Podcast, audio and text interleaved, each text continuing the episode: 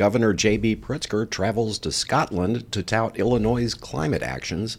The state Supreme Court is weighing a case involving the ride hailing service Lyft. And a federal court in Chicago is getting ready to hear arguments in the state's legislative redistricting plan. We'll talk about all that today on this edition of Capitol Cast.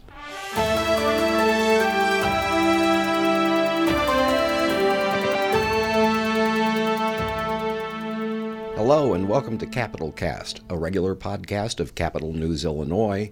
I'm Peter Hancock and I'm here again with our State House Bureau Chief Jerry Nowicki.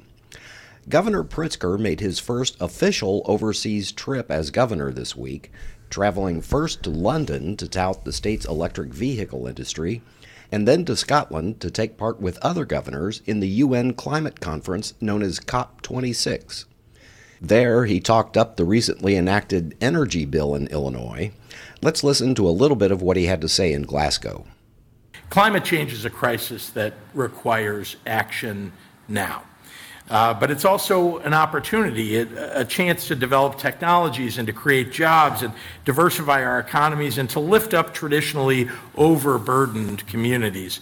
Uh, we have to enact policies that incentivize green technologies, train workers for the new jobs in the new fields that we're creating, uh, build equity into these new industries with intentionality, and support the transition away from fossil fuels. I'm here to say that Illinois is taking its place alongside many of you uh, and alongside the states that are represented here today uh, to address the climate crisis and to seize the opportunities that are commensurate with this moment. So, Jerry, uh, we don't often hear about governors getting involved in international affairs. Uh, what was he trying to accomplish in Glasgow? Yeah, it was as much a sort of effort to sell Illinois' electric vehicle industry as it was to get ideas and have discussions about where we are in terms of fighting uh, carbon emissions and the global climate change that's causing and the severe weather events and whatnot. So I spoke to Deputy Governor Christian Mitchell about that visit and a number of other things uh, today for a story I'm working on. And, you know, he said Governor Pritzker was the only Midwest governor in attendance. Uh, people took notice of that fact, um, Illinois being the really the first Midwest state to uh, announce the zero carbon target by 2045. So they spoke to business leaders, they spoke to other governors, uh, other governments. He noted that the uh, they the Illinois delegation had had discussions with the environmental mis- minister of Quebec, uh, and he said there's a lot of interest in Illinois. You know, you'd expect him to say that after you know going overseas to to make those efforts but it, we'll watch uh, to see where we go as we implement the incentives recently passed and and the law uh, that aims to get a million electric vehicles on roads uh, in the next decade so let's talk a little bit about electric vehicles. Uh, that energy bill, uh, which they came back and did a tweak to during the veto, veto session, uh, includes, I think, a $4,000 rebate for people who buy a new electric vehicle. Uh, what else is going on in that industry? Yeah, so the, the veto session action was really a, a, sort of a separate uh, standalone incentives package that uh, has some payroll tax incentives and other uh, sort of subsidies for training costs for workers that not only produce electric vehicles. Um, but the parts, the batteries that run them, and, and the other, you know, supply and the charging stations. Yeah, the charging stations were in the original energy bill. That wasn't in the incentives package that no. passed uh, in the veto session. But the, there's potential uh, in the energy bill. There was up to 80% uh, cost rebates for installing energy uh, or the charging stations, and some of the specifics of that will have to be defined in the rulemaking process. But it's really just an effort to lure business here. And, and the governor had said uh, in that UN meeting that we'll, if we really want to get this done, we have to really tout the job side of it. It can't just be a climate push. We have to let people know why this is good for Illinois as an investment. Uh, not only for the climate aspect of it. You know, I thought it was interesting. One of the other governors who was at that conference, maybe Governor Inslee of Washington, uh, was saying that around the world, it's states and provinces uh, are moving faster on climate uh, mitigation than nation states are.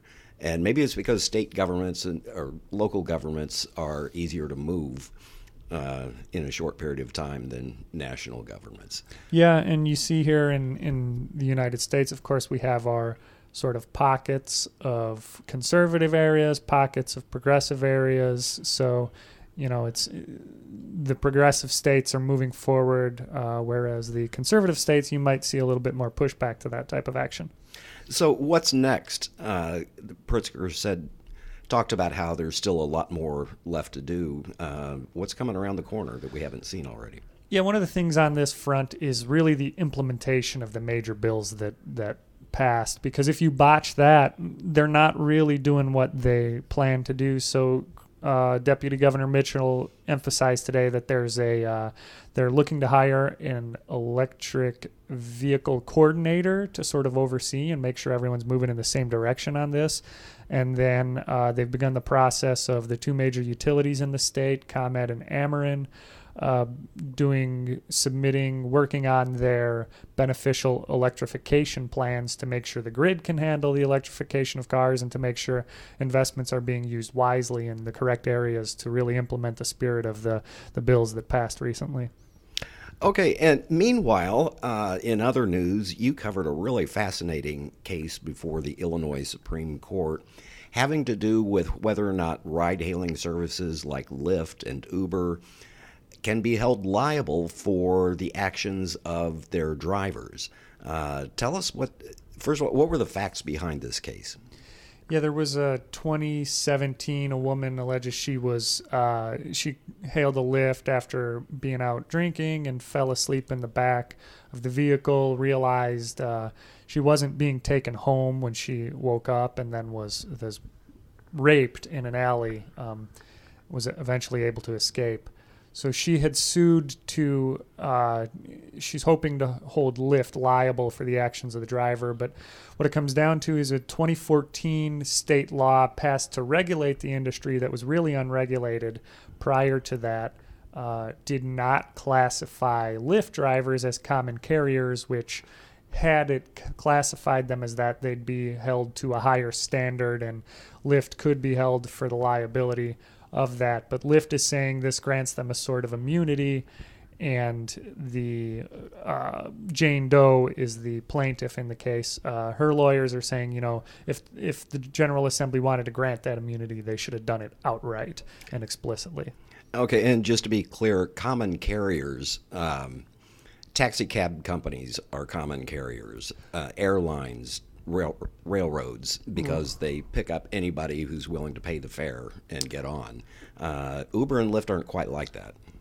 Right. So yeah, according to Illinois state law, and that's really the gist of of, of the case to an extent, is that uh, the Jane Doe's team is saying that this bill was sort of rushed through the General Assembly. Um, there's a couple of constitutionality claims to it that if if uh, Lyft was why should Lyft be regulated so differently that special special legislative uh, action by the General Assembly favoring that industry. Um, but you know the attorney general even filed a brief in favor of Lyft, saying the General Assembly had a reasonable, uh, rational basis to act on this different regulation and and that and because they had that rational basis meaning that Lyft is a completely different industry and you have the information about your driver when you hail that car um, that you know the court would be overreaching if they decided that uh, this is special legislation. And you know i do remember 2014 uh, covering the same issue in a different state. Um, and i remember these industries came on lightning fast, and nobody seemed to really know what they were. There was a lot of reluctance on the part of policymakers to get in the way of this growing new line of business, but it does operate by a different business model than, say, cab companies. Uh, cab companies are licensed and regulated by the cities that they operate in. Sometimes there's a taxi commission uh, that, that, regulates, uh, sometimes even the fares. They divide cities up into zones that kind of controls how much you pay for a short ride versus a long ride. Uh, Uber and Lyft, their fares can fluctuate by the hour. I mean, there there just is almost no oversight over them. And their drivers are considered independent contractors. They're not considered to be employees of Uber and Lyft. Does that kind of factor in to this case? That it, it might, but the what was argued before the Supreme Court really uh, boiled down to a narrow interpretation of a specific provision in the 2014 Act. And what's important to note there is that Governor Quinn at the time actually vetoed more stringent regulation of the industries that would have classified them as common carriers. So, uh, point there being that the General Assembly went back on the final day of the legislative session, and Representative Mike Zalewski at the time said, according to the transcripts, that you know this is a half loaf. This isn't what we wanted before, but we got to do something to regulate this industry that's going unregulated right now. And that's what they did, and it didn't classify them as common carriers. And now the Supreme Court's asked to decide whether that was a constitutional process. And we think we'll hear from the court within, I don't know, the next few months or so? Yeah, there's anticipated filing dates, but you never quite know when the court um, will rule on a particularly controversial topic like this. Okay, and the other big story of, of the week uh, plaintiffs in three different lawsuits challenging the legislative redistricting map uh, that came out of the legislature August 31st, and Governor Pritzker signed it into law in September. Uh, they submitted their proposals to a three judge federal court panel that is uh, being asked to decide on whether or not the plan lawmakers passed was constitutional, and if not, what remedies should be ordered. Uh, it's important. This really doesn't involve the whole state. It has to do primarily with uh, forming Hispanic districts in the Cook County and Chicago area, as well as one possibly in Aurora, uh, as well as a largely African American district in the Metro East region in East St. Louis. These cases are scheduled to go uh, to kind of a trial. Oh, they haven't decided to call it a trial. Uh, the week of December 6th, that's when the court will hear oral arguments about it. And what's interesting is you're really kind of pushing the timeline here. Uh, candidates for the legislature who want to run in 2022 uh, have to start circulating petitions in about mid January. And uh, in order to do that, you have to know what district you're going to be running from. Uh, so we're expecting the court to move fairly quickly on this. Uh, Jarrett, you've seen this in Illinois a few times. Is it is it fairly usual for redistricting cases to wind up in a federal court? Redistricting is a, a process that's always subject to litigation. A lot of times it'll go to state court, um, but in the in this particular case in federal court I think is somewhat unique due to the challenges of the pandemic and the delay to the U.S. Census that we saw.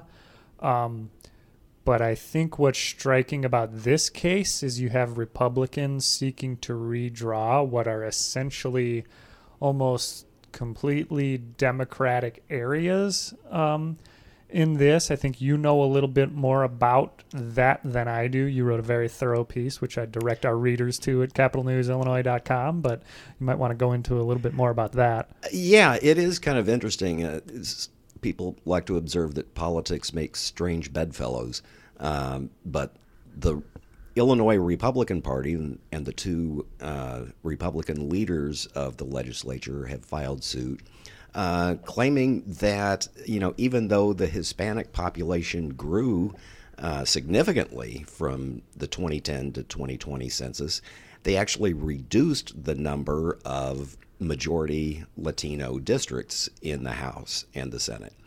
Uh, the Republican Party, as we heard over the summer at the state fair, has been putting out a renewed push to appeal to the Hispanic community.